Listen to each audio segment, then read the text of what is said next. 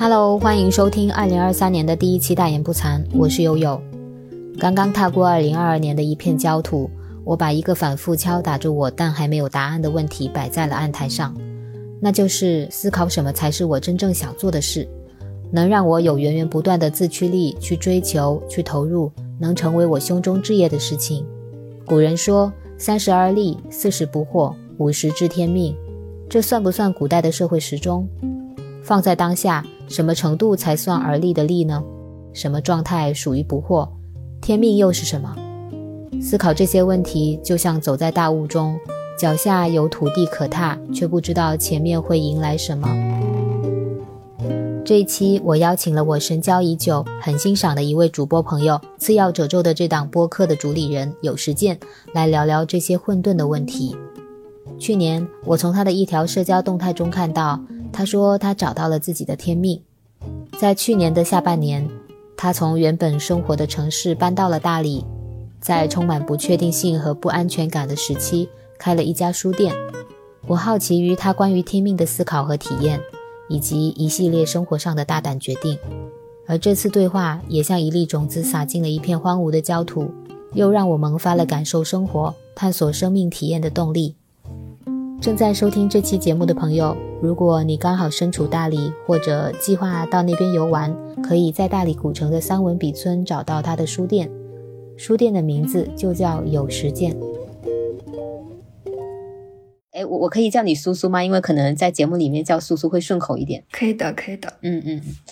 我跟苏苏是在二一年的九月份加上好友的。当时虽然互相也不太了解，但是挺有好感的吧。我在去年偶然就刷极客的时候，看到你有发过一条状态，写到大概是这样的，就是你你写到说找到了自己的天命。我当时看到这个，我就会觉得有点有点神奇的感觉，因为我很少去接触到身边有人会去。嗯，说天命这个话题，可能我第一时间接触到会觉得是有点玄学，但是后面我我通过你的其他一些动态，发现你可能是在慢慢接近自己，就是内心想做的一些事情，并且慢慢去实践它。而且你去年搬去大理生活以后，还开了自己的书店，很好奇你是怎么找到自己的天命，而且天命到底是一个什么东西？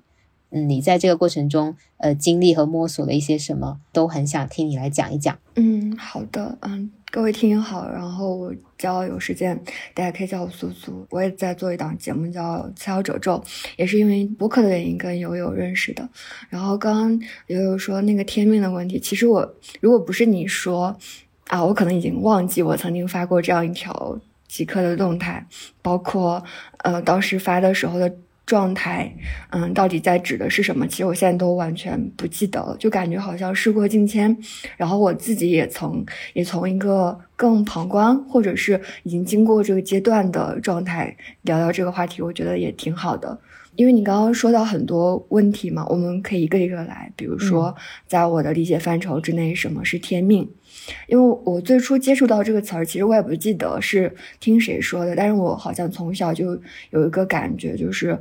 呃，就人这一辈子可能要做一些事情，而这个事情可能是对自己有特殊的意义，可能在别人听起来就是一个普通的事情。然后我现在可能，嗯。对于天命的理解，就是我一直都会有一种感觉，就是它对我来讲是一个主线，或者是一个盘子，就我可以把很多东西放上去，那些东西在这个盘子上面是有它的位置，而且是合适的，是妥帖的，就会是这种感觉。我我在想，我当时所指的天命很有可能是心理咨询，然后书店，嗯，大概是这两个东西，因为这两个东西。呃，在我生命里面一直是高频出现的，但是他们对我来讲好像是一个，嗯，自己这一辈子在某一个时间点可以做一做的事情，就差不多了。然后，但心理咨询的话，可能意味着更深一点，就是我可能会愿意把我人生里面的十年或者几十年去投入做这件一件事情。就是如果不做这件事情，好像我的人生就变得非常的暗淡；然后如果做这件事情，我好像就会变得不太一样。对我来讲是一个光亮的一个状态，所以我会觉得找着天命的时候，好像那个意义感的东西是可以去解释的，大概是这样的一个感觉。嗯，哦，我刚才说的太激动了，一连串的发发了好多个问题哈，就是因为我对这么一个混沌的话题，确实这么久以来也自己也在摸索。因为我看到身边有人发了这么一个呃的动态，我会在想，我好像从来没有思考过这方面的事情。当然，每个人可能都会模模糊糊的去想，我对现状是不是满意，我手头在做的这个工作或者这个事情是不是我喜欢的，而我更想要去做什么，但是可能没有。呃，一个具体的概念出现在脑子里，所以就是，嗯，就是跟你加上好友以后，我好像是被一些嗯抽象的概念冲进了我的生活，然后会给我一些新的思考吧。然后我前期在关注你的时候，我感觉呃，通过你的节目也能听到你自己本身是有在接受心理咨询，是吗？我不知道我有没有理解错。然后后来慢慢的就看到你，嗯，好像自己亲身去做了这个事情，就是不是会。去接一些项目，或者是说去给别人提供这方面的一些服务。然后关于书店的话，我刚才去回顾了一下你的前面的嗯节目，有很多还真的是挺高频的，会跟一些开书店的朋友去做交流，所以会觉得你去年去大理，然后最终开了自己的书店，好像是有迹可循的。我们不不是很了解的情况下，就会觉得好像哇，突然有一个女孩子她去了大家非常喜爱的大理，开了书店，听起来是很很浪漫。很美好的一个事情，但是昨天我看到你发了一篇公众号，嗯，我觉得又又很有共鸣，就是说，除了赚钱维系生存以外，其他的并没有想象中那么要紧。就是在这种看上去很美的情况下，我又觉得你其实是在把很多事情还原到它原本的面目，就是拉回到地面，然后脚踏实地的去做、去感受。包括在你最新一期节目里面，我听到你有说一句话也很有共鸣，就是你会很担心自己停止生长。会紧缩，或者是说萎缩到一个停滞的状态，这个也是特别戳中我，因为我去年整个状态就是有这种回缩和停滞的这种感觉。我可能生活上很平稳，但是去接受到很多信息以后，我发现自己是在往往内缩，而且在变得刻薄，就是没有我二一年再往前那那很多阶段那么的 nice 了。所以就是这整个一整年，包括到今年新的开头。都在思考我到底要怎么样去打破我周身的这种混沌的感觉，而且我我会很清楚知道我现在做的工作是我不喜欢的，但是我要怎么去探索到我那种天命的感觉，我想去做的事情呢？所以就是在这个嗯情景情形下会觉得很痛苦。你应该前期也有经历过这种状态吧？嗯，有。对我感觉听完你描述之后，开始明白我们这期可能想要聊什么。就比如说天命，它可能是一个方向性的东西。然后我们现我们去年甚至前年，大家过得都不是很开心，至少没有那种意义感或者价值感的东西。就是我们好像被一些东西包裹住了，好像能活下去本身就是一件非常庆幸的事情。那至于活的有没有意义，这个东西好像对我们来讲。嗯，变得不再是最重要的事情了，但这种感觉是非常的糟糕的，因为我觉得人不应该是这样子。嗯，因为我自己在去年的时候，其实过得特别的，嗯，就对我来讲是一个特别屈辱的一个过程，因为我自己会是那种会比较在意自己生存的意义，我在做的事情到底是不是我想要做的事情，我在做的事情到底能不能给别人带来一些啊感觉或者帮助。这些对我来讲是，嗯，让我觉得我的生命有意义的事情。但是好像去年我好像这些事情都没有什么长进，就没有在这个方向做更多事情，而是我觉得我来维系住我的心理的健康、情绪的稳定，我不崩溃，然后我不被隔离，或者说我被隔离了，我还能够活下去。这些很生存层面的事情，成了我最最重要考虑的事情的时候，我就会非常的难受。我记得有一个场景是我当时在。啊，丽江，因为我要从丽江回杭州了。在云南的时候是感受不到太多疫情的氛围的，但是我一旦知道我要回杭州，我那天晚上特别焦虑，我基本上到四五点才睡。我忙着去在天猫超市抢一些物资，然后抢物资的时候我就会非常的困惑，就是为什么我要回到一个啊国内的二线城市，但我还要焦虑我会不会吃不上饭。就是我对所有事情都开始有一种发自内心的质疑以及愤怒，然后这个质疑、愤怒再加上那个焦灼感，我感觉我那会儿那天晚上的时候，我整个人都好像内心被烧了一遍，烧成了那种嗯田野，但是被烧焦了的那种感觉。然后回到杭州之后，我就开始被一种恐惧的氛围裹挟。就是尽管我知道这个城市相对来说疫情管控的还比较好，但是因为它离上海太近了，然后那个时刻是四五月份的时候，上海处于一种嗯，就是我们大家都知道的情况。然后我觉得可能杭州也随时会成为那个下一个，然后我就会非常的。嗯，一方面我会觉得不理解为什么上海会成为这个样子，但是我又会觉得，似乎如果出现一种可能性的话，杭州也可以成为下一个。那我要怎么办？就是所有的东西，就是当一个弱小的一个自己去面对那个结构性的困境，还有一个庞大的一个力量的时候，就是所有的不理解，最后会被我。啊，按下去会变成一个，不管你知道不知道，你都要去筹备，然后囤一些物资，然后加上我自己可能是一个本身是一个极简主义的人，但是要囤物资的时候就会不得不变得臃肿，因为我可能要囤一周、两周或者一个月的物资，然后我又会觉得这东西我根根本就吃不完。但是我又觉得，如果没有的话，万一我有一天没有食物的话，那我要怎么办？就是非常荒唐的那个东西，它完全会盖住我对于那个意义的追求，对于天命这些追求，完全就根本想不到这些事情，就只有一个念头，就是让自己活下去。这块的话，就可能也是因为这个焦虑，所以。去年确实一直处于一种裹足不前的状态，也没有什么感受可言。然后其实我也没有做出很好或让我自己很满意的播客节目，就整个就是你刚刚用的那个词“混沌”吧，就很浑浊，没有办法处于一种很清明的一个状态，所以就很难受。后来我搬到，就是决定搬到大理，嗯，我几乎是一种逃难的状态。而且那天也很，那次这次搬迁也很搞笑，就是我搬到大理的那一周，其实。嗯，就我我订我订的机票是可能是下周的，但是我就继承了这周，然后就带着很多行李去到了机场，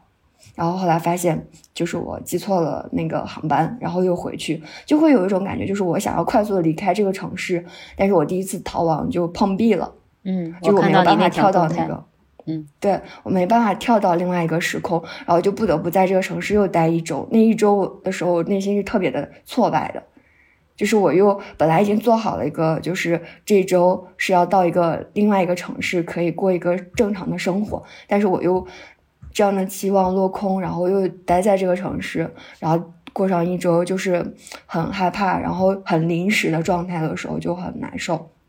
嗯，然后我就在想，我可能不想在这样的状态生活下去了。所以后来到大理之后，就也是一个过渡的阶段吧。但总之晃动之后，现在我的状态就会稍微正常一些，会有拥有自己的生活，还有朋友。对，听你这么讲，就是可能呃每个人的经历的感受还是非常的私密，就是没有被看到。就从我自己作为就是一个就是关远远的关注你的人来说，就你好像呈现出来是一个一个的小点。嗯，从我这里看，就是你。呃，找到自己想做的事情了，然后你去到大理去生活了一阵子，最后决定搬到那边去，并开了一家书店。可能对我来说，我会觉得其实你还是嗯在成长的，而且你通过跟你聊天，你的感受力，我还是觉得你非常的就是敏锐，而且会有很多很形象的描述，能把那种混沌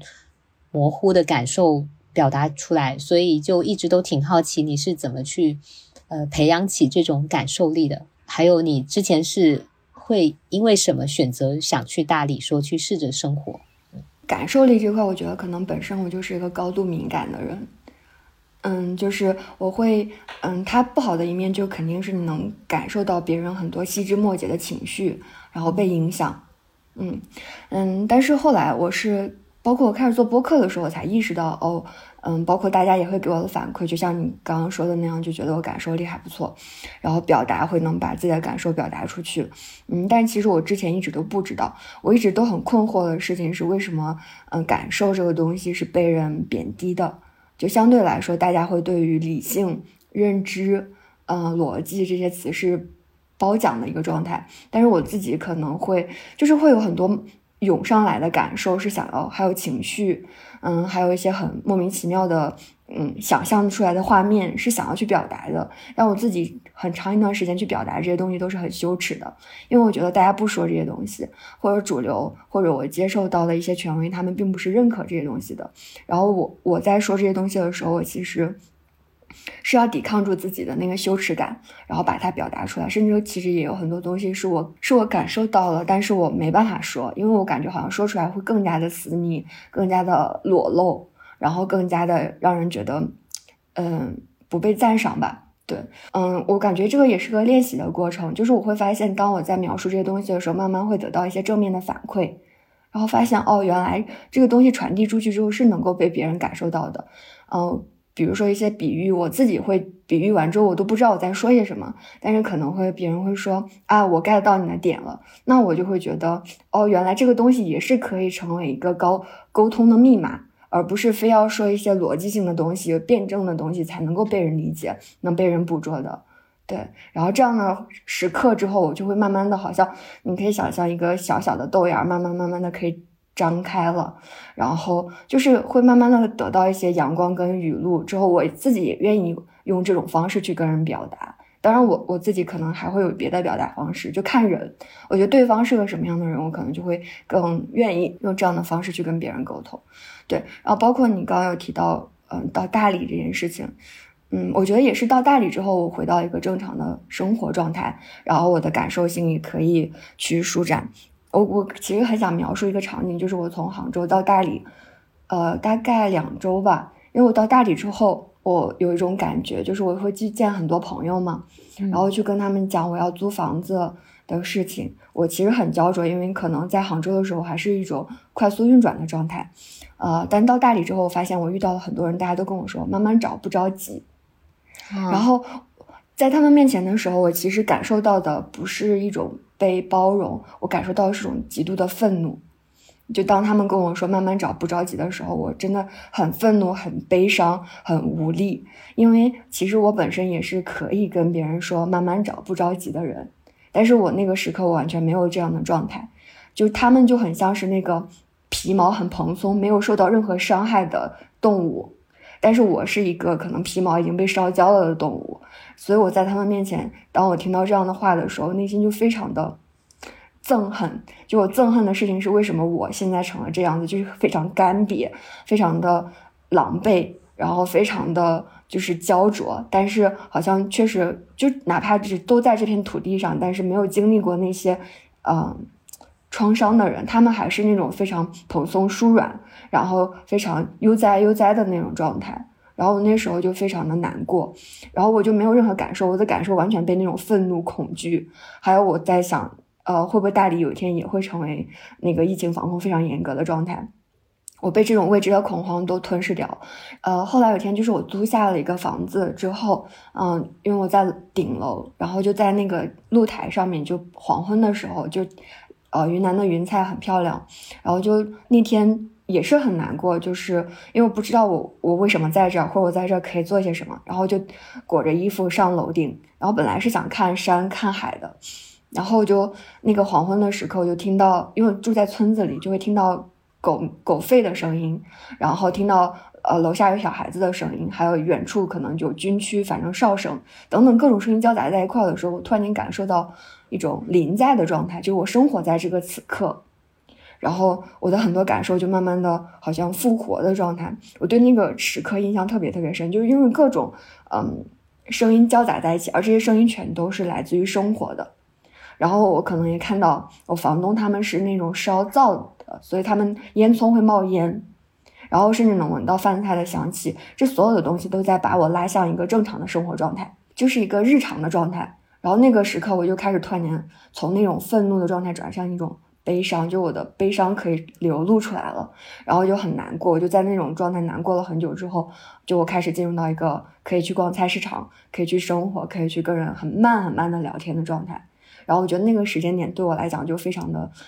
意味有意味深长的感觉吧。我感觉那个时刻我好像才身心真的在大理这个地方安顿下来，就不再是一种漂泊的状态，而是愿意好像呃就在这个地方待一待。对，然后我觉得可能我。打算在大理可能会最嗯待个一一两年吧，对，然后可能也是那个时刻我才是下了这个决定。其实就是从杭州刚搬到大理的时候，我也在犹豫说要不要在这儿作为一个过渡，嗯，但是好像现在是有一种安顿下来的感觉。对我听你。在讲述这个过程的时候，有很多我意想不到的你的情绪流露，比如说你在那个转转折点会有一些愤怒和悲伤。我的画面就是一个陀螺在我们现我们生活的一二线城市被反复的鞭打，然后它会产生一种惯性，就必须没有办法停下来那种焦虑的转，就是呃疯狂的转动。然后它到了一个另一个地方的时候，一开始会显得很不合时宜，直到它慢慢。停下来，不再疯狂的自转的时候，才能去看到周围，或是感受到周围的那些东西。然后你刚才在说自己这个感受力的，你自我接受的这个过程，我就想到你上一期节目跟那个嘉宾的对谈就非常典型。我能感受到你是那种会把自己的抽象感受，呃，用一些比喻描述出来的。很宽广的，像一幅画的那种感觉。但是嘉宾接住你的问题的时候，就好像他会更习惯性的用他的逻辑，这个时候他会分成两点、三点之类的去回应。所以我觉得听你们对话也觉得挺有趣的，而且你的那种感受力的或者你的表表达方式就更鲜明了。嗯，像我的话就非常喜欢你这种类型。包括我在看书的时候，我会被哪种书吸引呢？就是那种他能把我没有办法描述出来的感受很。嗯，具体或生动的展现出来的那种作家，我很喜欢，所以我会觉得，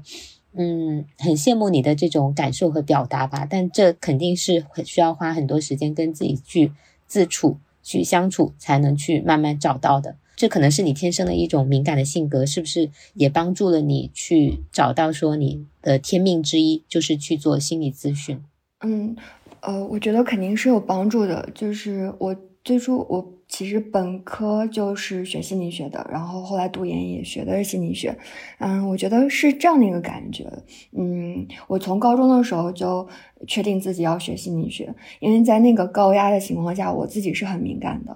然后发现很多时候很多学科的老师，他们看学生的时候是非常清楚的，只看到我们高考。就到此为止，就是把我们当成一个嗯，就是考试的工具，或者是说他们非常清楚的是，他们的目光只能看到我们高考结束，就就大家的缘分就好像到此为止了。但是我们当时学校有一个心理老师，他是唯一会跟我们讲放松的人，会跟我们讲，嗯，就是高考这件事情虽然重要，但不是最重要，就你们还有人生要走，你们的人生还很长。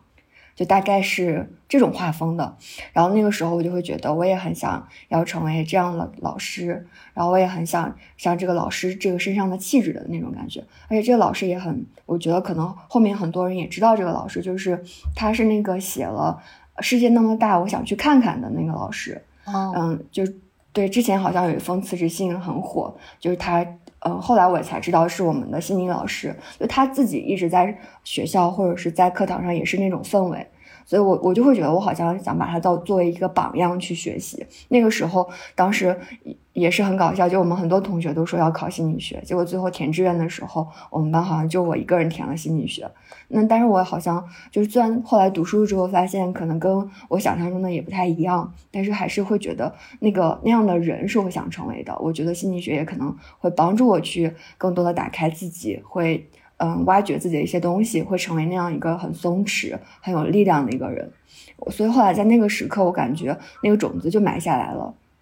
然后，尽管经过了很多跟想象中不一样的那个破灭的过程，但似乎一直也是往这条路上走的。包括书店，其实也是一样的逻辑，就也是我们高中的时候有一家独立书店开在了我们学校旁边，然后就会经常去看。然后就那个时候他们的状态太好了，就一群年轻人去维系一个书店的存活。那当时我也有个感觉，就是我也想开一家这样的书店，我也想想让那些读书的学生就出。除了教科书之外，还可以读一些其他的书，然后这个念头也是埋下来。埋下来之后，我也是去各种书店做义工，去做兼职，去做店长，想要去感受书店行业到底是什么样子。然后感受的过程中也会有破灭，但是好像那个破灭还不足以让我放弃这件事情，所以就一直一直往这个方向去走。但是这个过程也没有很美好，或者是一种理想主义，就是你其实也是知道现实是什么样子的，但是又会觉得这个事儿放不下，还是要做，那就只能做下去，就还是一种我感觉是我被这些东西驾驭了的感觉，就是一种这样的状态。所以包括我后来在大理开了书店，我其实也没有很开心，真的就不是那种梦想实现了的感觉，是好像梦想开始了的感觉。就所以，因为维系一个书店的日常，我是知道的是非常无聊的，会有很多情绪消耗，你也带来不了太多的收益。所以，很多现实的东西要考虑的时候，我在开书店的那天晚上，我做了一个噩梦，就不是开心的梦，因为突然间实现之后，我内心是很恐慌的。嗯，就我我不觉得我可能会把这个书店运营的很好，那很有可能就我就会辜负掉它，甚至可能它开一两年就会倒闭。就我这些我都是有心理准备的，所以就嗯，就在我的理解范围之内，就是开了一家书店就很平淡，就不浪漫也不激动也不怎么样，对，大概是这种感觉。嗯，对你的感觉，我可以从你最近发的那篇公众号里面去感受到，其实还是一种，嗯，如果我也用一种比喻来形容的话，就是很。清凉的泉水的感觉，就是它没有说多么激动人心，很平时的在，只是你在做的一件事情而已。嗯，特别是说在去年那种环境下去开一个书店，我会觉得很有勇气，很有魄力。然后我就因为要录这期节目，我就去搜了一下其他人找到甜蜜的感觉。然后有些人就在描述说，是找到你内心真正想做的事情，这件事情即使没有收入，你也会去做。嗯，假如说没有人招聘你，你愿意自己去创造一个岗位去做这个事情，这种可能就是天命的感觉吧。我听你刚才去回顾，你为什么会有这两个方向，是跟你以前高中学生时代有一些经历有关。我就经常会很羡慕有些人，他。回溯自己的过去，或者是自己在小的时候，会因为某些机缘巧合，或者是遇到某些人，给自己埋下了一粒种子。然后这粒种子在未来自己成长的过程中，它会慢慢的也会跟着长大。我自己好像就非常缺少这一些内容。我我回顾我自己的童年或者少年时代，是很茫然无知的，或者说我在自我思考这方面一些觉醒方面是顿悟的非常非常晚的，所以导致我现在可能没有一个锚点。去去想说，或者我想做什么，我能做什么？当然说这两年可能有加好友的人都知道，我是一头扎进了园艺这个领域哈。我去年就有点有点开心，说，哎，我是不是找到了类似天命的感觉？就是我会想要去做园艺植物这方面的事情。我我就套用了有人分享过的那种自我反问，就说如果没有收入。我我愿意去做吗？我也许是愿意的，但是同时又被很多现实的因素，比如说收收入方面的一些压力，就像看到嗯身边的人像你这样的，能够去到一个新的城市去开始，并且去做一件可能吃力不讨好的事情，会觉得很钦佩吧。但是这其中会经历些什么，也挺想知道的。嗯，因为我刚听你描述的时候，嗯，我会感觉。嗯，就是好像天命这个东西，在现阶段对你来讲还是蛮想拥有的一个东西。嗯，但在我我的体验里面，其实我没有太把它当回事儿，因为我觉得即使找着天命了，我很长一段时间并没有忠于天命。我并没有说哦，我找着这件事情是我毕生所爱，我就抛弃了很多东西去投入，在就投入在这件事情上，我完全没有，因为还是要生存的。就是，嗯，我做不到，就是说我可以不计较，就是包括开书店这件事情，我对他计较的非常多，就是我不会。嗯，无限制的对他投入。我从开书店的时候，我就知道我会为他付出多少，我会为他付出多少钱、多少的时间跟精力。呃，我其实在这方面也是很吝啬的，因为我不想说，呃，就是仗着是我的天命就可以无限制的剥夺我，而且我也不想说把自己投入到某一件事情里面就成为他的奴仆。嗯，就我不觉得，呃，我跟天命需要是这样的一个关系。或者说，我也没有很忠于他，因为我觉得忠于这个过程可能也是需要磨合的。所以，我我在我的书店就是很早就有预算，这个预算一定不能超过去，超过之后我就会心态不平衡。而且，我觉得一旦我心态不平衡之后，我也会质疑说，那我为什么要对他付付出这么多呢？嗯，他能给我带来什么回报呢？我觉得我不可能因为他是我的天命，我就不计较这些东西，因为我也是个人。所以，就是。就比如说你刚刚提到你对植物的热爱，但是我觉得这个热爱不能够让我们不计较我们对它的付出。我觉得是个人可能都会要计较这件事情的。如果不计较，除非他本身他有别的东西是收有别的收入，或者有别的人帮他托底。我觉得一个人如果是真的是呃露宿街头，什么钱都没有，然后还要求自己对一个天命去付出，我觉得这个太不把人当人看了。我觉得也不现实，而且我也不想说我因为天命我自己要落到这步田地，我觉得这个也非常的违背我自己的生存焦虑，所以我我会觉得说找着天命可能只是其中一小步吧，因为这个这一步其实也在不断的确认这个东西到不到到底是不是你的天命。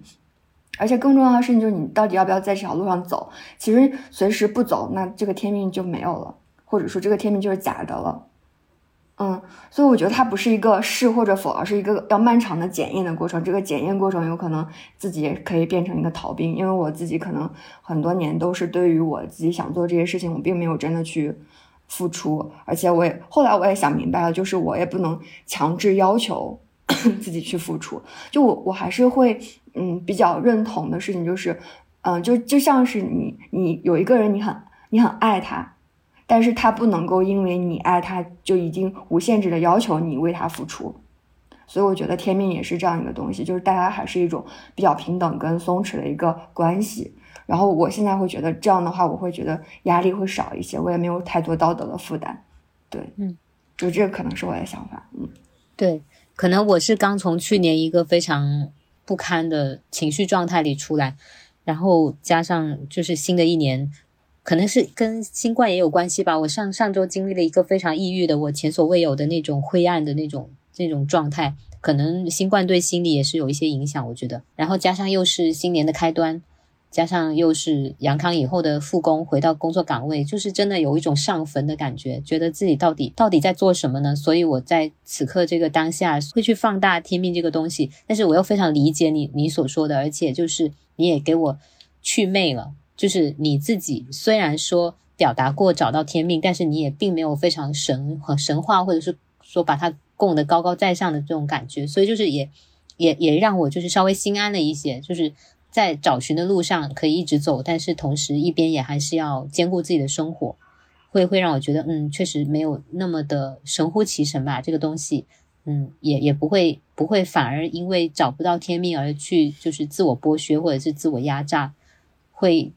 在这个节骨眼上就是听你这么说，会觉得好受一些。嗯，对，而且我自己可能也很警惕。嗯，就是会把天命很当回事儿，因为我之前曾经也是很把它当回事儿，包括我刚开始会用这个词，我在想，我曾经用这个词来形容我想做的事情的时候，也会有一点点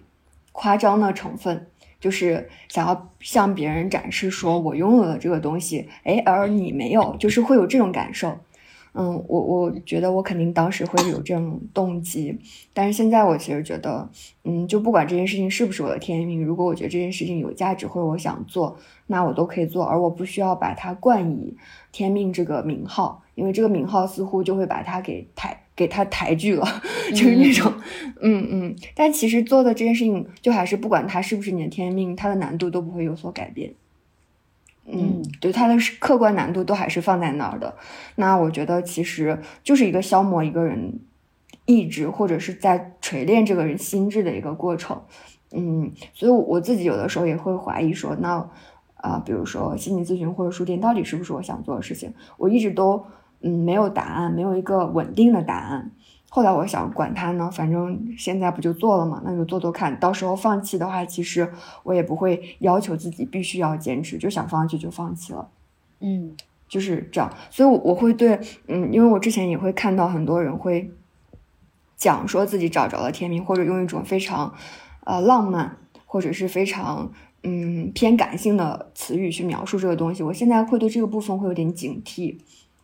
就是我觉得他可能也会有我当时的那种想要炫耀，或者是想要展，觉得自己是一个不一样的人、独特的人啊，我是一个拥有天命的人的这种方式去向别人去展示自己或者显抬高自己。我会觉得，嗯，事事实上可能我自己的经历和经验不是这样子的，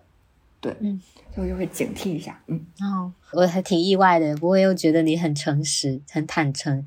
自己就是当时表达的一些可能比较私密幽暗的一些侧面的情绪吧，所以还挺意外的。或许我也在想，也也不是不见得说每个人都一定会有天命吧。有时候就是平平平平常常的，或者说没有太多自己的主见的过一生也是有的。只是说你的感受力，嗯，有开启到哪种程度，去去思考自己这个生活。对自己的意义吧，嗯，或者就是呃，会不会就是人这一辈子就是要在一种没有意义和寻找意义的博弈和摆动中度过，不一定能够能够找到一种真的豁然开朗的感觉。我有时候在想，我可能会一辈子都是这样过去了。嗯，我觉得，我觉得你能这样想，可能也是你对你自己诚实吧。我最近在想那个，因为大家过年都会写年终总结嘛，嗯，然后我也看了很多人的年终总结，我我坦白讲，我是会困惑跟质疑的。我感觉有的时候，嗯，包括我自己写那篇文章的时候，我也在想，为什么我要把我的年终总结写给别人看呢？嗯，然后就突然间意识到说，如果一旦我假想有一个人会观赏这个部分的时候，我就会有表演的感受了。那我就是因为我我自己，如果就像我们刚刚在聊，我其实如果换另外一种叙事的话，我确实可以把我这一年过得很丰富、很精彩，然后有很多收获。但我在想，我为什么要这样讲呢？就明明我感受到的是没有长进。但是如果我也可以把这一年描述成一个让别人觉得哇，你这一年过得真棒的情况下的时候，我发现我是希望得到别人的认可的，嗯然后那其实这就是一种叙述的区别。那我们比如说等我们七老八十的时候，我们也可以跟呃孙子辈或者儿子辈去讲说啊，你看，就是我这一年，嗯，就是我这一辈子过得多精彩。那其实是一种想让别人去赞赏自己或者欣赏自己的一个动机。但是我自己在想，我觉得对我来讲，可能更重要的事情是我到底自己欣赏不欣赏自己，就是对我自己那个就更真诚的自我质问，就是我就是目前为止的人生到底是不是碌碌无为的，或者到底有没有意义，而不是说我要不要向别人展示我的意义，或者是要展示我的哪方面的意义。但是如果叩问内心的话，我觉得，我觉得这个东西好像是要不断的去。逼问自己的内心，因为我很多时候问我的时候，我会我会也有一种不自觉的表演，就是我想要向自己说，嗯，我过得还不错，或者我想要说服我自己说，嗯，没事儿，你过得还不错。但是实际上真的过得好吗？嗯，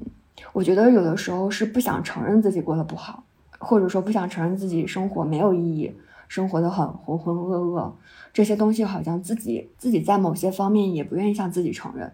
所以我在听你刚刚说，有些人可能也会一辈子都会没有意义。我觉得，如果真的到人生的最后一个节点，我对我自己也是这么看法的时候，我还是会很开心。就是我至少对我自己真诚。嗯，对，我觉得真诚可能会大于意义，在我这儿的序列。对，就像我，我其实会经常觉得自己碌碌无为，但是旁边的朋友就会说：“哎，不会啊，你过去一年你做了几期节目，或者说你你在社交方面就是帮助了什么什么什么。”呃，但是可能最终的解释权还是在我们自己手上。对自己诚实，对自己真诚，会大于更多被赋予的或者是别人定义的意义。对，因为其实你说这同样的一个事实，我们可以不同的人赋予不同的意义。嗯嗯，反正都是一种说法。嗯，那只是说这个说法，我到底要不要这样说，或者我心里到底是不是这么觉得的？对，所以我有的时候觉得，嗯，当我们在讨论天命或者意义这个词的时候，如果可以剥离到他人的目光、他人的评价、他人的审视，而去面对我们内心的时候，嗯，我觉得人性一定是复杂的，这个东西一定不会只有一个单一的感受。所以，我我会在想，那我们在真正的自己去面对这个东西，或者自己真的去走到这个东西面前的时候，嗯，我觉得这个东西应该是非常有层次的。比如，包括我现在的阶段，就是我刚开始觉得自己找着天命之后的那种欣喜跟骄傲，到我现在可能会看的比较平淡，甚至会有点挫败、很沮丧这种感受。我觉得可能也都是一种嗯不同的层次。可能未来我会有不不一样的感觉，我也不知道。但是我会觉得一定不会是一种主流的说法。嗯，反正不是单纯的美好。对，真实经历过或者是被。现实的挫折教育过以后，对天命有了不同的感受。对，就我我觉得“天命”这个词用在自己身上的时候，会主要讲的是这件事情对自己的意义。当然，客观层面还是它就是一个事儿，就是这个事儿你热爱不热爱，它的客观难度都会是这样子。甚至说讲的更现实一些，就比如说我热爱开书店，但是如果我没有经验或者我没有资源，我不见得能开的比别人好，甚至可能有另外一个人，嗯，对方可能不爱开书店。但是对方刚好有书店行业的资源条件，甚至有足够多的人力物力，那他可能开的比我更好。那我这个热爱在他这些事情面前其实是嗯没有什么意义的，他只是对我我对我自己来讲是我的一种情绪价值而已。嗯，对，所以我好像看到这个部分之后，我会更在意的事情是一个人他到底对于他所热爱的事情愿不愿意付出一些东西吧，付出一个代价。但如果不愿意付出，或者是付出之后也没有做得很好，这个好像也很正常。对，可能这就是我自己在在思考我自己想做的事情的过程中的一些心路历程，我就会可能会不自觉的去预设，我是不是应该要做成某种状态，我才能称之为它是我找到了。我的天命，或者我找到我想做的事情。那如果我不够为之付出努力，我只是把它放在心里想，它的性质又不一样了。它最后还是得落到具体的事情上，呃，去剥去呃抽丝剥茧的去做它其中很具体的、很琐碎的一些事情吧。就像你开书店一样。对，是的，我自己的感觉就关于天命这件事情，我觉得好像人这一辈子不只是有天命，就不只是你有一个你要做的事情。还有很多要克服的事情，就比如说对我来讲，我的生存危机非常的强，就是生存危机就主要是可能非常务实层面的吧，就我还是会很在意一件事情能给我带来多少的回报，嗯，这种情况下，这个部分其实是我需要克服的，其实就是我现实生活并不差，或者说我还是有收入的，我有收入可以去维系我去做一些嗯没有什么物质回报的爱好。但是我自己还是会有这方面的焦虑，就是我总会担心有一天会不会，啊，我流离失所，这是我一个非常深、非常深的一个恐慌。嗯，那这个恐慌它就会要求，呃，我没有办法全情的去投入我去做心理咨询跟书店，因为这两件事情的物质回报太低了。嗯，所以我就不得不去做一些能给我带来物质回报的事情，去养活这两件事情。就也就是说，即使我找着了我很热爱的事情，但我不能把我自己完全的交给他们，因为，嗯，当他们不能够维系我作为一个人在这个社会上的生存的时候，那我肯定还是要做点别的事情，甚至别的事情会占据我更多的时间跟精力，因为我需要去赚钱嘛。嗯，所以就好像在我的生命里面，就是即使我找着了所谓加引号的天命之后，他还是要去跟别的东西去抗争的。去拉扯，去，呃，甚至某种程度上是争夺我这个人这个存在，但是这种争夺的过程中，也是我在不断的去锤问我的内心，说，嗯，到底哪件事情重要？到底我能不能克服我的生存焦虑，去更多的做我喜欢做的事情？但是如果我克服不了的话，那可能我现在的境界就是这样子。但是如果我能稍微多克服一点，可能会更加自由，更加松弛。对，所以我就会觉得好像，嗯，天命这个事情很重要，但是我们生活里面好像还会有比其他的事情，这个事情可能在那个当下会对我们的，呃，会比天命更重要一些。包括我会，我去年的最大的感觉就是，我会觉得恐惧这个东西是不可能忽视的，嗯，就是我所有的意义，所有在意的事情都不可能让我去忽视掉，我有可能活不下去这个恐惧。嗯，不管是政治层面还是对女性的。迫害层面，这个恐惧它会直接就是放到我面前，让我去面对，然后我需要先解决掉这个恐惧，我才能更像一个呃人一样去找寻我的意义。那这种情况下，天命就显得非常的、非常的淡，非常的轻，非常的，甚至我可以说是不重要了。嗯，锦上添花。嗯嗯，它需要在你比较平和。的一个状态下，比较打开自己的一个状态下，它可能才会它才会发光，要不然它可能就是一个呃蒙蒙蒙蒙着灰尘的一个束之高阁的东西。我去年一整个的感受也是这样，就是好像有一层一层的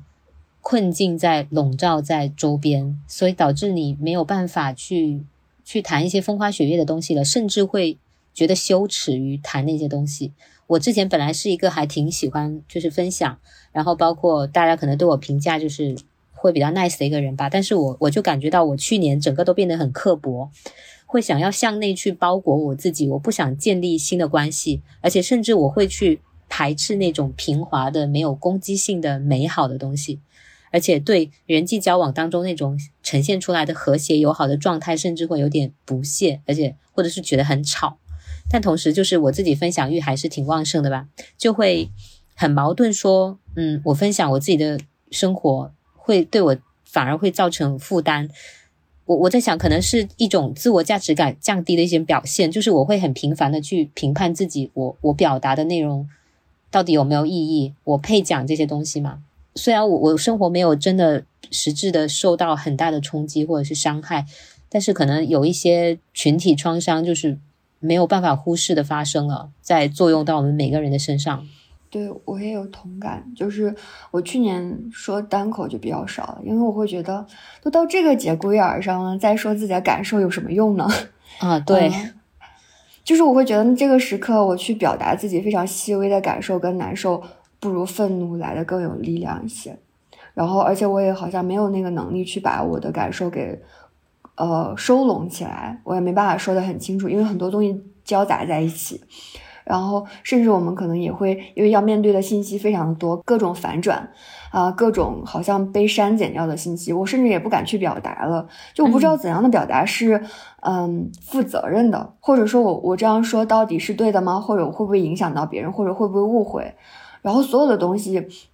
作为一个个体，我感觉到一种明明自己好像不应该承担这么多东西，但是我确实承担了，甚至我还作为了受害者。而我作为了受害者，我还羞耻，就是我羞耻，是我好像不是不是最受害的那个人。然后我甚至，嗯，我又作为一个嗯受害者，我好像又没有办法去帮助别人，或者帮助别人不不够有效，或者我甚至也不够勇敢。就所有的东西，我觉得在我没有办法向外攻击的时候，全都向内攻击。向内攻击之后，我又会很困惑，说我都已经这样了。我明明是个受害者，为什么还要自我攻击？就所有的东西都会来来回回，我找不着那个发力的出口。然后，嗯，而且我还会觉得很难受的事情是，那个时刻，尤其是在去年那个时刻，所有的细枝末节的表达都变得非常的微不足道。我是我自己也会非常的瞧不上自己的表达，因为我觉得你这个表达非常的没有力度呀。嗯。对。就是在就大家可能非觉得要面对一些生存的情况下，那个情绪变得非常的奢侈。我甚至觉得，我我如果此刻再去表达我，嗯，非常的难受，非常的无力，这种其实也是有一点点加引号的“何不食肉糜”的感觉。就是你知道有多少人，他们是都被封在家里出不了门，而我在此刻表达我的无力，就是我真的觉得这样的表达让我觉得非常的羞耻。所以后来我就慢慢的不说，不说之后。嗯，但作为一个创作者，我发现，呃，逐渐不表达之后，其实就像刀一样，逐渐的生锈，就慢慢越来越难表达了，就是没有这个能力了，那就慢慢的沉默了，然后就很难受，很憋屈，就可能就进入到一个恶性循环。然后今年就开始慢慢的开始去写一些东西，也是想要去磨一下自己这个刀吧，因为我觉得还是不想放弃这个部分。你说的每一句我都非常有共鸣，就是。可能很多人都是这种感受。我一整，我去年一整个状态就是一种非常矛盾和拉扯，想要说什么，但是又欲言又止的一个非常难受的状态。然后到最后就是回缩到自己的小世界以后，会发现你丧失了能量。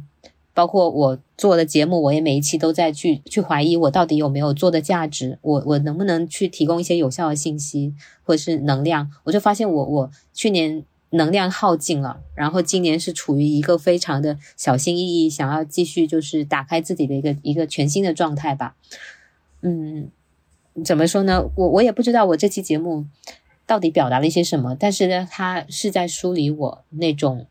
非常含混的感受，然后我这种含混的感受又在你这里得到了回音，然后你用用用一些比较具体的。嗯，比喻把它形容出来，所以我就感觉我好像 是在做了一场 心理咨询的感觉，因为我自己从来没有想过我会去接触心理方面的东西。我以前可能相对是一个比较阳光的人，我也没有想过我我要去接受心理咨询。但是可能这两年会真的去去想，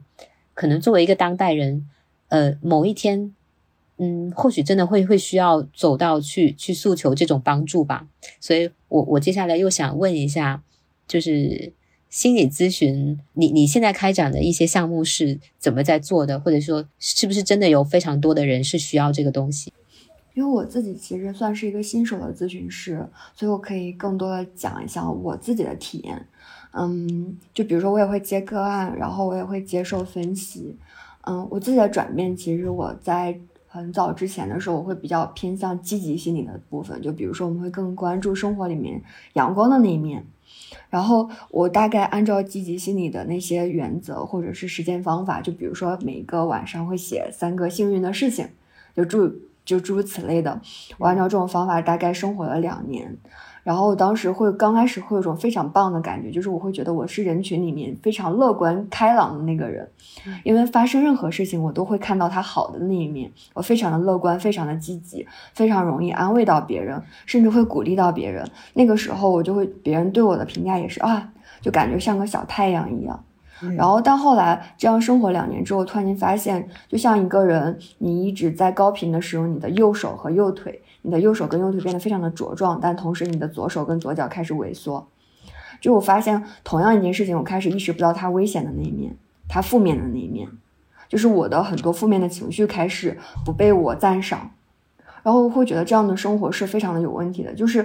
呃，就举一个例子啊，就当当时我喝奶茶了，就是倒在了我的电脑上面，嗯，这个事情，我当时第一反应是啊，我没有过这样的体验呢。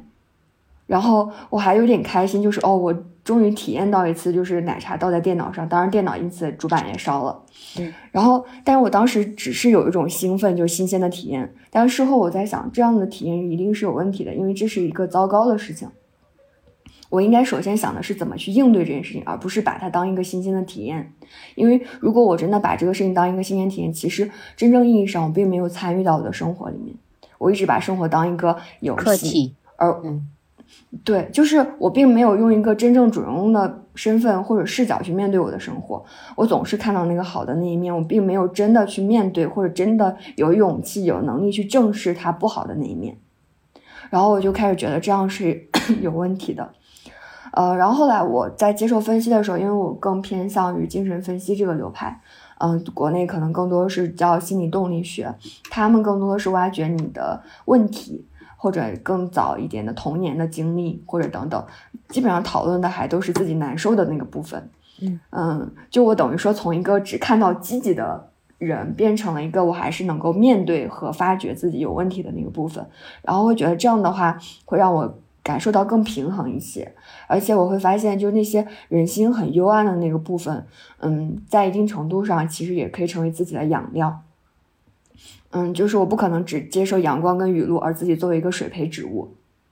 就我还是需要去面对自己内心很幽暗甚至肮脏的部分，但那些里面可能有我想要的养料。然后我自己在接受分析的过程中，嗯，其实成长非常非常多，对我来讲是非常非常有效的。但是我没办法说它是如何发生作用的，嗯，然后。我也不能保证每个人在接受心理咨询的时候都能够感受到那种有用，就真正意义上，在我在我看来，真正意义上解决了问题，就是这个问题被连根拔掉的那个感觉。就我不确定每一个去做分析的人是不是都能有这样的经历，但是我自己确实是体验到了，我很多很局促、很模式化、重复出现的问题，在我接受分析的时候就慢慢的消失掉了，而且它不会再出现了。就我好像，嗯，某种程度上是。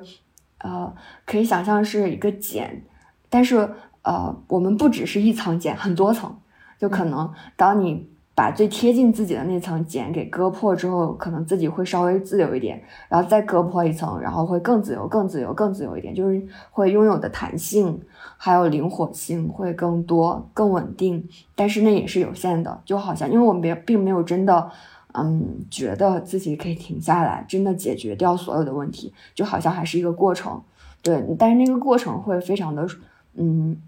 怎么讲？就是在呃，在心脏上面做个手术的感觉，很痛苦。但是这个痛苦是，呃，你会觉得有价值、有意义，甚至会觉得很开心，有这样的一个路径可以感受到这样的痛苦，甚至有机会去看到这样的痛苦。虽然我自己确实咨询师，嗯，可能有利益相关，但是我非常的，嗯，鼓励就是每个想要探索自己的人，不一定是真的有心理问题，嗯，就会觉得很多人但凡有自我意识或者想要有自我意识，都可以做咨询去探索。当然，这个也看个人的条件和物质条件嘛，就是时间精力到底够不够用。但是如果 OK 的话，我觉得大家不要在这方面太吝啬。可以给自己足够的预算，还有时间去做一些长程的分析，那个收获会远远超出自己的想象。对对我，我就是因为看你能够很清晰的觉知到自己的一些感受，或者是说呃转变。而且能够把它梳理表达出来，我就觉得应该还是挺有用的。就是在你身上，我第一次比较认真的感受到，也许心理咨询是一个帮助很大的东西。呃，你刚才说可能想避嫌有有利益关系什么的，但是我我是很真诚的感受到你通过这个事情成长，或者是说呃生长的那种轨迹吧。所以也挺感兴趣的，可能我接下来真的也会去尝试一下。这在过去我真的是没有想过。我我因为以前可能我会把它当成一个很负面的，可能呃情绪出了、精神出了什么问题才会去需要去去去尝去接触这个东西。但现在我会觉得，可能现在很多人他都处于一种困境当中，他是需要一些方法论，或者是是需要一些旁边旁观的人拉一把，去跳脱出来，或者是说能够呃。观看到自己身上的一些机理的，呃，现在是缺少缺少这么一些路径吧，所以可能我接下来真的会去去尝试一下，因为我我完全没有了解过。那这方面大家如果想要去找咨询的话，一般可以有什么路径呢？或者怎么开始呢？嗯。呃，我觉得首先就是大家如果有想要找咨询或者听到这期节目的人，我觉得可以埋下一个种子，但是可以不急于去做这件事情，因为我觉得，嗯，当我们决定去做咨询的时候，可能要也要有一个时间让自己去内心做好一个心理准备，去面对这个东西。这个心理准备其实也不是自己有意识要做的，而是就你会有个时刻会觉得自己准备好了，或者嗯，不把这件事情当做如临大敌的一个状态，可能会把它看得比较。呃，轻松一些的时候就可以去找咨询师了。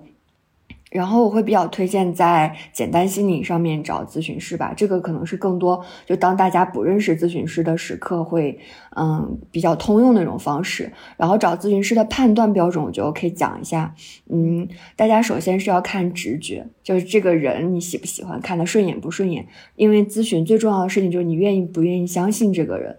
嗯。来访者跟咨询师的关系对于来访者非常非常重要。如果你愿愿意相信这个人，即使他不是大咖，不是非常资深的咨询师，他依然会可以帮助到你。这是第一条。然后其次就当然客观层面，我们要看这个人的受训背景。一般情况下是要有长程的受训，长程的话就一年或者两年以上。嗯，然后还有就是我们要看，如果嗯，比如大家想偏向自我探索而不是解决问题的情况下。嗯，就开放式的探索，而不是解决问题的情况下，我会比较推荐找心理动力学的咨询师，因为他们可能会更多的帮你去探索到一些东西。而找呃心理动力学咨询师，我们会重点看几个指标，第一个就是这个咨询师他是不是接受督导，也就是说他背后有没有一个老师来帮他去解决你的问题。嗯，还有就是这个咨询师他有没有接受个人分析，如果他没有接受个人分析，很有可能他的问题就很严重。那他就很容易帮不到你，甚至可以可能会伤害到你。呃，如果他也接受高频的分析或者长程的分析，那至少这个人他的问题可能被解决了。那即使他没有很多专业的能力，但他已经成为一个很有弹性、很有稳定性的人。那即使作为朋友，他也可以帮到我们。所以可能要看这个人是否有督导、有个人分析，是否接受长程的训练。但是这些都是客观层面的要求。嗯，最主要的事情就是你愿不愿意相信这个人，就是投缘不投缘，有没有眼缘，这个就非常非常重要。还有就是咨询，有可能你找着咨询师，嗯，刚开始可能四次左右的时候，你觉得他不合适，那也没有关系，因为咨询有的时候主要是看两个人的契合度，即使对方可能是个很资深的咨询师，但不适合就是不适合，所以可能也是大家需要准备一些成本去尝试咨询师。但是有的时候可能也要分清楚，因为有些咨询师可能真的帮到了你，但是可能内心是有点阻抗的，就很抗拒。其实可能是我们自己还没有准备好要面对这个问题，就可能要分辨呃两种感受，一种是你自己其实不想面对这个问题，那这是一种感受，那其实反而要坚持下去，因为有可能你们已经触碰到那个真实的问题了。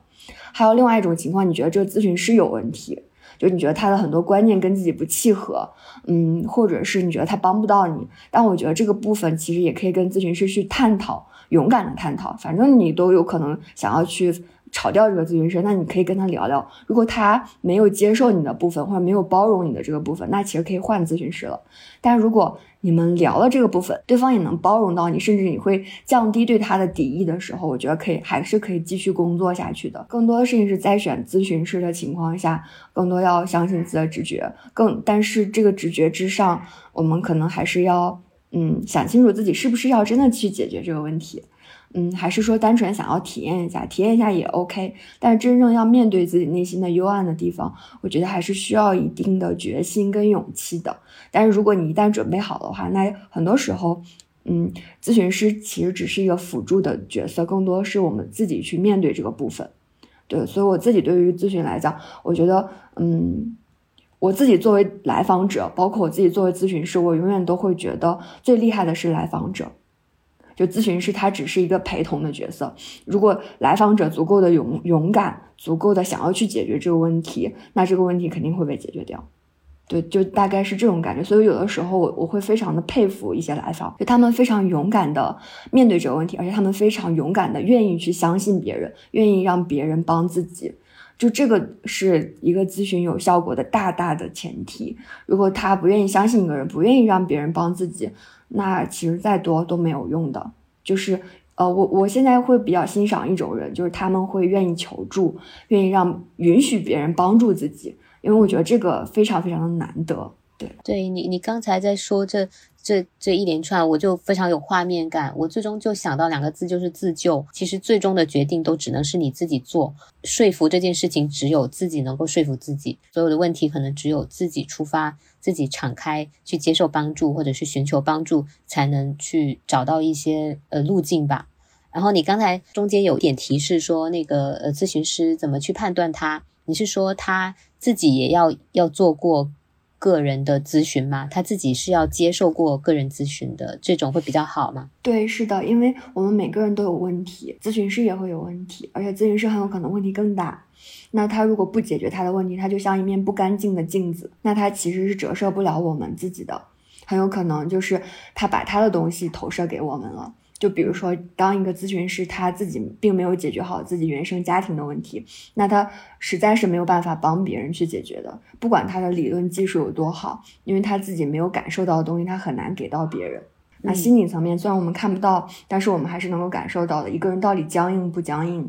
或者聊到某些问题的时候，你会发现咨询师非常偏执，那可能他这部分也有问题，他也需要解决。嗯，这块我觉得是非常重要的，是远超于技术的。但是你你在接触一个咨询师的时候，你怎么知道他有没有做过个人咨询，或者他有没有经历过，他那面镜子有没有擦过呢？就直接问就好了，就问他你有没有接受分析。然后，包括在咨询之前，也可以看他的履历。如果接受高频分析的咨询师，他们也会写出来。但是如果他没有写，那就直接问。嗯，对，甚至可以在预约的时候，比如说有的时候你可能会跟一个咨询师有一个初次的见面，这些都可以问问他的背景跟履历。嗯，一定有任何困惑都可以去讲，包括你会觉得他不靠谱。然后还有你会质疑他，这些都是非常非常重要的材料，都是可以讲。但刚开始很多来访者是不好意思讲或者不敢讲的，就会觉得咨询师是一个权威。但是如果是一个好的咨询师，他是可以让你问出口的。这样子，听你讲这个，我就觉得你会是一个很好的咨询师。嗯，对，我觉得咨询的时候，咨询师他其实要面对很多东西，包括我自己也也是在克服跟面对的，就是咨询师他自己的困境吧。我觉得大家可能还会有一个困境，就是太想要成为一个好的咨询师了。嗯，那这种情况下就很容易陷入到一个困境，就是会去扮演一个好的咨询师，会想要让来访者认为自己是一个好的咨询师。那这个时刻就偏离那个主线了，因为真正的主线是咨询师应该帮助来访者，帮助他成为一个更好的人，或者帮助他去面对这个部分，而不是自己去成为一个好的咨询师。那这个情况下，就有很多呃咨询师，尤其是我我自己也会遇到过这种问题，但是这个可能会是一个初步会能解决的问题。这个我感觉跟我们做主播有点像，就是呃我们到底是不是想做一个好的节目，跟我们到底想不想得到别人的认可，其实是两回事儿。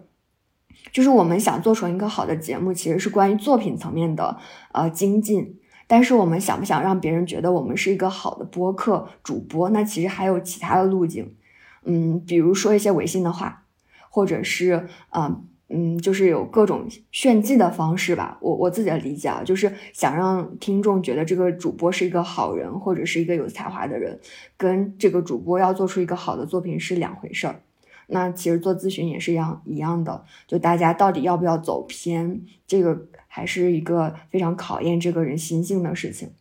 对，嗯，很多时候就是，嗯，我们在面对一个自己正在做的事情，或者是一个很热爱的事情。嗯，包括我们今天的主题“天命”，就是我们在面对它的时候，我们还是会走岔路的，走弯路的。嗯，就比如说，我们都在做主播，但是我们做主播肯定也走过一些呃弯路，或者做过一些嗯自己现在想起来非常遗憾的事情。嗯，我觉得这些都是要走的路，就走过去之后，我们才会有一些经验，或者更能够认清楚自己的本心。我自己做播客的时候，我也有，就我其实听我很早期的节目的时候，我会觉得自己很。矫揉造作，就是说了一些嗯，其实不必要说的话，或者说了一些违背自己本心的话，嗯，但是我会觉得，如果我不说，我可能就是意识不到，我可能说了之后，我知道这个东西是假的，那我以后就不说了。就我需要去犯这个错，嗯，做咨询师也是，我可能会需要犯这个错，才能意识到这个地方，我下次要注意。所以我会觉得这些东西都是你在做这件事情中的修行。如果不做的话，那可能就根本就不会有。所以，我我最近的感觉就是，嗯，包括我自己当时也写了，就我会更想、更乐于做一个建设者跟参与者，就真的做事儿，真的务实。因为我觉得务实的情况下，我们感受到的东西跟我们作为一个评价者是完全不一样的。就是包括我们做。节目也是可能，嗯，听众可能从他的视角会听到一个东西，但是我们自己作为内容的创作者，我们其实感受到的可能是别的东西。但是这两个视角是不可能够混淆的，就是评价者看到的东西跟真正去做这件事情的人是完全不一样的，甚至有可能是呃相反的。但是，嗯，我现在会更欣赏的事情是做一个做事情的人，而不是一个单纯的评价者，因为我觉得评价者。太容易了，太轻飘飘了。对，这个反而是我今年的感受。就包括你刚刚说到，嗯，就是年初的时候会有一点点困惑和迷茫。哎，我不知道为啥，我是经历了那个政治性的抑郁之后，包括经历了新冠之后，我非常的坚定了，我变成了一个特别特别笃定的人，就是嗯，甚至变成了一个特别嗯简略的人。就是我好像就只关心自己在意的事情了，我没有那么多很。虚无缥缈的想法了，就会觉得好像生命非常的宝贵，时间非常的宝贵。呃，我们这个时代有黄金期，有窗口期。那有些事情我如果不做，嗯，我可能以后都做不了了。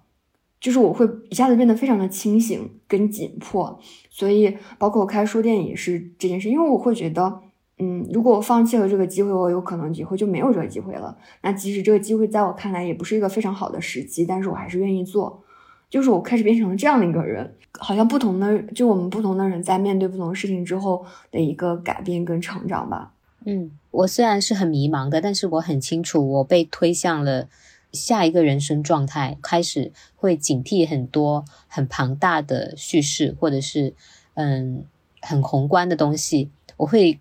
更加关注说具体的内容，就包括自己表达。或者我自己的困惑，我会想去追问他到底具体是一个什么样的命题，然后我在表达的时候，我的依据是不是有具体的内容？我过去可能会被其他人影响，然后会人云亦云的去表达一些观点，但是我现在会觉得说，呃，经历过去年那种特非常特殊的时期以后，会更把目光聚焦到具体的人身上和具体的事情身上，可能也跟你说的那个去做事有点。呼应吧，就是会剥离掉很多呃宏观的嗯既定的一些表述，会更多想要自己去参与、去感受、去去表达自己真实的那一部分，就是也也也可能是在在从混沌走向清醒的这么一个拨云见雾的一个过程，所以嗯，也许也是在成长吧，就像你说。你会很害怕说停停止生长，我现在的恐慌和茫然可能也是这一点，嗯，所以会想要新一年迫使自己去，还是跟自己欣赏的人去多交流吧，因为我去年还是太封闭自己了，就是会有点抗拒跟别人交流。但是我觉得今年可能还是得真的走出门去感受，然后去跟人交流，才能像照镜子一样看到自己真实的呃内心想法。嗯，对。嗯，我觉得好像我们在这方面是同频的，因为我一方面也对普通的人，就具体的人很感兴趣，就是我对那些假假大空的东西已经非常的乏味了。嗯，而且我我开始做一些，就是嗯，我现在想法就非常的干练。有之前会有很多可做可不做的事情，有的时候会觉得，嗯，那是个机会就去做一做。嗯，比如说我之前也报了很多长城的心理咨询的培训项目。然后当时我会觉得，嗯，那，嗯，就这是一个履历吧，可以这样讲。然后也是一个资质，那为什么不去做呢？甚至我排的很很满，我可能就是两年或者三年就拿了两个项目的毕业资质。然后现在就会觉得，嗯，如果是我再回到那个，比如说二零二一年我决定去报名的时刻，我肯定不会报名的。就我觉得这些东西是一个外部的，向外部的证明。嗯，但是我到底收获了有多少，或者是我到底有没有认真的去学？其实这个东西我是被掩藏掉的。因为一旦如果想要拿的是一个证书，一个外部的认可，那我的目的其实就不一定是学到真正的东西，而是我拿到这个证书就可以了。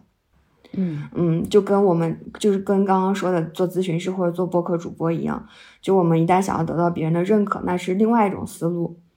所以，我现在会觉得，嗯，对这些事情对我来讲都不是重要的了，是或者说，我开始有勇气承认他们不重要了。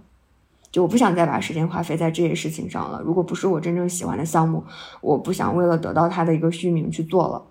然后很多机会我也不想去说，因为不想错过这个机会而要去抓住这个机会。我觉得这些都没有必要了。如果这件事情对我来讲没有意义。或者我不感兴趣，甚至成为我的一个负担，我为什么要做呢？我之前其实是不敢去错过的，就不敢让自己不高效的成长。但这个成长，所谓的成长，是一种在别人眼里的成长。嗯，但我好像经历了疫情，经历了呃自己感染之后，开始觉得，嗯，开始更加的淡漠了，对于这些东西没有那么热情了。就是我可以去承认说，这些东西在我看来是乏味的。是没有必要的，可以不做的事情，反而可以把精力放在一些外界并不一定很认可、不一定会能够得到外界赞赏的事情，但是是我觉得重要的事情。就是，嗯，还有一种感觉，就我之前会觉得，嗯，那假大空的东西其实是能够唬住别人的，所以我有的时候会觉得，那说这样的话，其实很容易快速高效的得到别人的赞许或者信任，就他在我心里变成一种非常工具性的考量。就之前很多时候。我确实会有这样的被诱惑的时刻，嗯，然后我现在就非常的，就是跟这个东西的关系撇得更干净一些。就是我觉得，那即使它是一种很好的策略，但是我这个策略我也可以不做，就我愿意承担那个我不这样做的代价，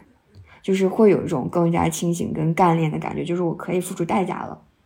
就是因为我不想再去做那些我不愿意做的事情了，就会是我感觉好像经历了这场人为的灾难之后，会有这种感觉。我我可能还没有到你那种很清澈的呃状态下，但是我我是知道自己在发生质变，我觉得可能就是一个过程，就可能到某个节点，你这个质变，你就能够感受到它强烈的力量，对，而且也开始接受自己过去可能会觉得负面的东西，就是发现自己这一部分会好像嗯。像一块拼图，呃，它有其中一块是比较暗淡的，那没有关系，它也是我的一部分。对，我会觉得有这样的感觉是一件特别棒的事情。开始对自己诚实，然后我觉得一旦开始面对这个部分，那就是很多真实的东西都会慢慢浮现出来，然后就会整个人对自己的了解和爱就会非常非常的多，就可以去涌现出来了。嗯，就我自己有的时候，嗯，就很矛盾，就是我可能有的时候写的很多东西是偏淡漠的，就没有那么激动。嗯，然后我有朋友也会觉得说，那。他们就会觉得我有很多烦恼，嗯，或者过得不开心，但其实我很开心，就是只是我不再害怕把自己这个部分展现给人看了，嗯。嗯，或者说这个部分已经被我嗯去处理的让我自己觉得满意了，那我可以把这些嗯就可能不管别人会怎么看的东西去展露出来，因为这个东西好像不再成为我的一个软肋或者弱点，就我不会再用这个角度去看他们了。反而我觉得这是我的，就是那种像嗯分泌出来的一些结晶的东西，就是反而是我的一个成果，然后我就会愿意去跟别人去这么讲述。但是我从来在讲述这些东西的时候，我其实内心都是一种欣赏的状状态，就还是有一点点是，嗯，我觉得是一种健康的自恋的状态吧。就只是我的自恋不再是一种炫耀，而是一种我愿意把我的呃成长和看明白的一些东西分享出来，就是这种一种自恋。嗯，所以我觉得这样的诚实很蛮蛮好的。嗯，可能我还还得慢慢过渡到这种状态，因为我我我我还在经历一种就是对自我就是自我价值感很低的那种那种那种状态下，所以可能还得因为我但是我现在看到我的问题所在了，就是嗯，包括跟你聊了以后会稍微通透一点，会觉得也不不是什么坏事，嗯嗯，但是我我也有一个困惑，就是我觉得那你跟植物相处的这么好，那你有什么？长进吗？就是你有感受到植物给你带来的回馈吗？嗯，当然有啦。就是因为因为我我不去思考意义的时候，我我会真实的感觉到，呃，确实是很快乐。就是那那我会愿意把时间浪费在这上面，不会像平时一样非常去焦灼于我做事的效率有没有产出之类的。嗯，就这方面，它有让我稍微慢下来吧，在一个平时我自己感受不到的场域里面会。偶尔可以把我拉出来，就是我我跟植物相处的时候，我可以不玩手机，就是不看不不关心别人有没有给我发信息。我有时候可以就是一两个小时，可能都只是在修剪花枝。然后过去这种这种状态，我可能没有想过，因为我很可能会很焦灼，说我这两个小时有没有拿去做其他事情？嗯，就是嗯，我很难描述他有没有给我反哺或什么。但是它成了我一种，就是生活里的一种另一种选择，就是我可以在在某些时候，我把我的时间交给植物，而不再去投身一些游戏规则，或者是说一些人情世故。嗯，但是这样在我看来，会是比那种你你这种不自觉的投入的行为，就是忍不住的行为，反而会比我就是一般听到的那种刻意的行为会更。正常一些，或者说更好一些。对我可以用“更好”这个词儿，就因为有的时候我们如果。呃，我会觉得所有刻意去思考意义的时刻，其实都还是有点刻意的。就我们我们没有办法真的在生活中去思考生活的意义。我们当我们思考生活的意义的时候，其实我们都已经跳脱出生活了。但是反而是那些真正沉浸在生活里，就像你去放下手机去跟植物相处的那个时刻，我觉得反而是更神性的，因为我们不再去人为的刻意的去思考一些有的没的了，而是我们已经投入进去了。对，就是我会觉得这样的时刻会更更神性。嗯，你说对，而且那种意义它是本身被别人定义的，嗯，定义成一个规则，然后要你去，你你会不自觉想要去往上靠，去找到自己的一个定位。那那你刚才说这个那种更神性的时刻，我我真的很享受，也希望说后面可以更心安理得的去享受这种片刻吧。嗯嗯，对。我也有类似的感觉的时候，确实，你刚刚那个“心安理得”这个词儿很打动我，因为很多时刻是我在那个当下是很享受的，但是事后又会评判这个时刻，嗯，然后导致自己事后可能并没有那么心安理得或者坦然，还是需要为自己辩护一嘴的那种感觉。但是实际上，嗯，我觉得在那个时刻就没有打断，没有。跳脱跟抽离的时刻，其实全情的投入到那个状态，那个时刻是非常非常宝贵跟美好的。嗯，甚至我会觉得，嗯，我们所谓的天命啊、热爱啊这些词，都是一种事后对这个东西的冠名而已。那在那个当下，其实他不在意说这个事情是不是我热爱，是不是天命，到到底怎样怎样，就根本就没有那么多嗯审视的东西。就是那个享受，就是享受本身。我觉得那个东西才是最纯粹以及最值得追寻的。对，还有可能那样的片刻不是说能够被规划，或者是是怎么样去发生的，它可能就是偶然的发生在生活的一些片段或者是时刻里面。它也许也并不是一种你可以去说去进入的一个持续的一个状态，它可能就是非常随机的散落在生活里面。所以，如果嗯，像我一开始。去思考天命的那个角度的话，就会有点太把它当成一个目标感的东西去追求了，但可能它真的就只是，呃，会发生在生活里，伴随着其他一些，呃呃，现实的，呃，没那么自由的一些事情，去去去发生。如果这样来看的话，又会觉得好一些，就是不会把它又当成了一种游戏规则去追逐，就好像我一定要进入到天命的状态，或者是一定要投身于热爱的状态，我才成功了。就这样，这样又又又仿佛是跳进了一个陷阱，跳进了别人定义的那种意义的规则里面。嗯，对。所以其实这样讲，我觉得，嗯，就是如果用我们通常所说的天命啊什么的，我觉得肯定你已经感受到，或者你已经拥有了，只是你没有用天命这个词去包裹它，或者包装它，或者你没有把它变成一个可以向别人炫耀的一个勋章。嗯，就。对，但如果你要想想让它变成你的勋章，其实就是一句话的事儿。对我觉得只是我们没有走到那一步而已。对，而且我也觉得没必要走到那一步。嗯，他可能就真的已经发生了。就是在这个交流的过程中，我我刚刚沉下心来想了一下，也许我的天命，它它真的真的已经发生了，只是我怎么去看待它和感受它。如果这样想，又觉得好好多了，好像 心情又明亮了一点。因为我一开始一开始出发点有点太把它当成一个目标去追寻了，那现在聊到这里，会稍微豁然开朗了一些。嗯嗯，哎，回过头来看我，我都不知道我这一期表达了一些什么哎，但是听你讲话很有感受，就是很很有收获，而且你能 get 到我那种就是呃混乱的表达里面想要表达的东西。嗯，我觉得可能就我们在用某种方式还是有点同频吧，因为我们很多时候的想法跟感受都是差不多的，而且可能也会互相欣赏。嗯，然后这样的对话，我不知道别人能不能听懂啊，反正我是 觉得我们是在对话的。对，很难描述，但是我我心里是敞亮了一点。嗯，包括包括对你在做的事情，你自己你自己承受的一些，比如说没有那么。自我欣赏，或者说你比较暗淡的部分，或者你你自己袒露说你过去是在炫耀或怎么，我对这些也都觉得很意外，也觉得很有趣。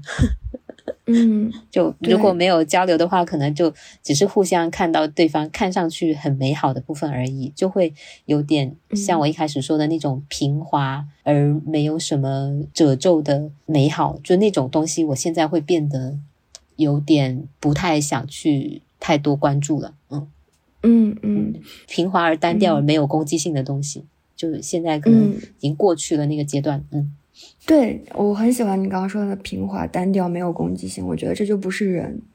对对，或者说很多东西被压抑掉了，以至于不敢去表达自己那些呃有棱角有毛刺儿的东西。嗯，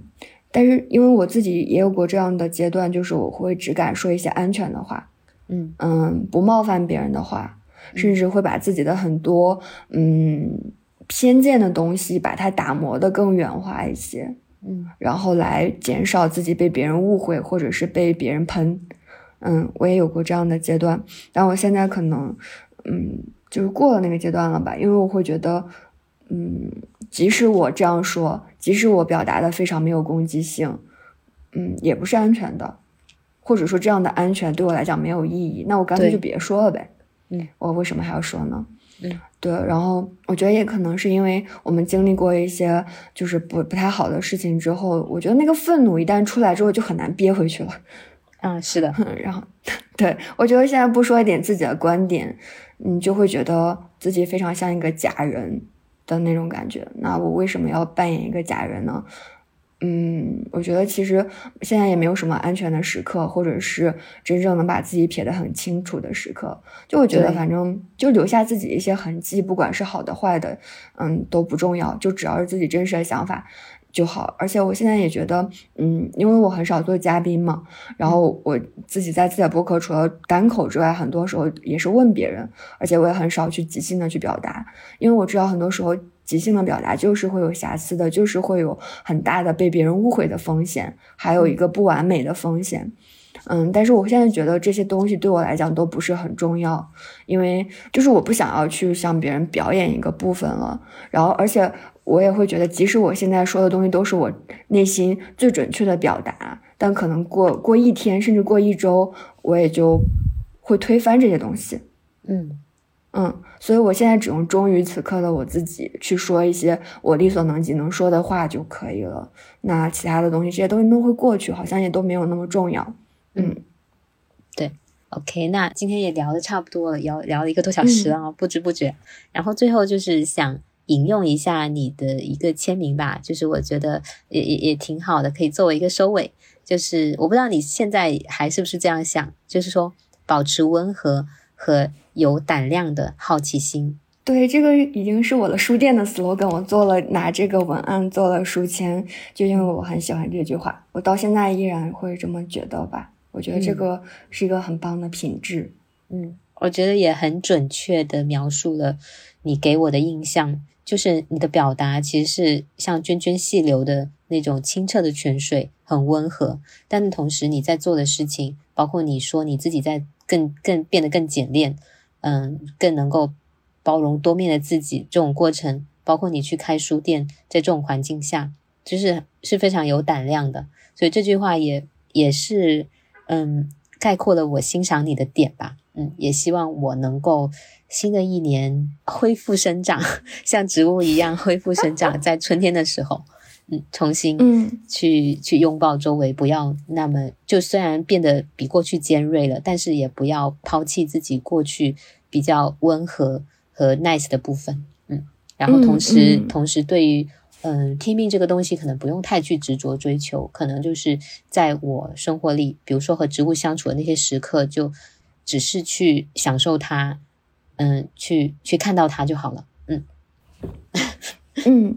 那我那我最后也想补充，就刚好回应你的这个部分，就是我觉得我们经历了，嗯，就一些可能在我们这个年龄段看起来很糟糕的一些事情，尤其是呃一个呃社会性的事情。但我我自己就很欣赏，就之前有随机波动有一期讲那个树木年轮的那一期，我当时有听。我在想，就我们经历了这些事情之后，因为我们还存活下来了。嗯，那我觉得这个东西绝对不是白白经历的。就我们未来可能经历这些事情之后，嗯，就我们的年轮在这一年或者去年，嗯，或者是前年会变得非常的密实。就是我们没有，因为这一年我们可能是是一种收缩或者是缓慢生长的状态，所以我们的年轮就会变得很密。嗯，然后我觉得这一部分会刻在我们的记忆里，我们的基因里。然后就是，我觉得这个东西会让我们变得更加的茁壮，而不是白白经过，或者是只会让我们更绵弱。我觉得不会，就我们经历过这些，我们也，嗯，就是也没有白白经历。所以我会觉得，嗯，可能在未来的一年或者两年，这些东西都会慢慢的显现出来。就是我觉得我们会做很多，嗯，更加忠于自己的事情。然后这部分是我觉得，嗯，不是赞赞美灾难，而是说。呃，我们也没有辜负这个灾难吧？我会这么觉得。嗯，我们是真实的参与者，被裹挟也好，主动参与也好，但是这是一个客观存在的事实，它也印证在了我们身上，在我们身上发生了一些变化，就像你说的年轮一样。嗯，然后这里也想引用我喜欢的一首歌，就是呃杨丞琳的《年轮》，说好像是清风写的词吧，就是切开我身体，研究我的风雨。这圈是我，那圈是你。开过心的开心，看成长的痕迹，包裹我生命，篆刻我的章印。就是我一直都很喜欢这首歌的歌词，然后就也也挺呼应你刚才说的树木的年轮的那种。你记得好清楚啊！没有，我是专门去百度的，把它打开了。嗯，今天特别感谢苏苏来跟我录开年的这一期节目，也。我终于兑现了这一期选题，因为过去我不像其他选题一样那么明确，能够做出一个提纲，然后跟大家在问答和交流当中，就是推进这个聊天的走向。今天这一期节目对我来说，其实还是挺有难度的，嗯，但是也非常开心，就终于跟苏苏录节目了，终于，嗯，终于把这期节目做出来。嗯，好呀，好呀，我我也终于就反正因为其实就是即兴的。就是对白，我也不知道说的是什么，反正就你们就看着剪吧，都无所谓 啊。毕竟转化成了一个制作人的身份。嗯，好的，那就这样。嗯嗯，拜拜，拜拜。看，回忆这把刀，切开我身体，研究我的风雨。这全是我，那全是你，开过心的开心。